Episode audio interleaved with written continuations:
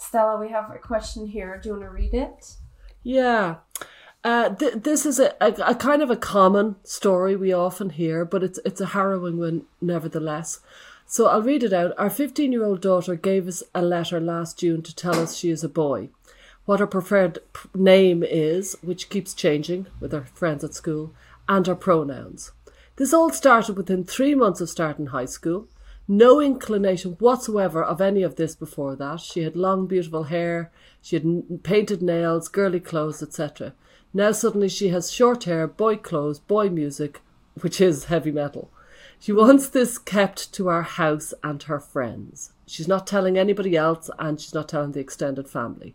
We have been vocal about all the medical and health risks. She is seeing a counsellor, and when we bring up trans, the counsellor says this is a process. We've tried using our child's new name by adding an I to the end to make it more girly, but we can't get on board with the pronouns.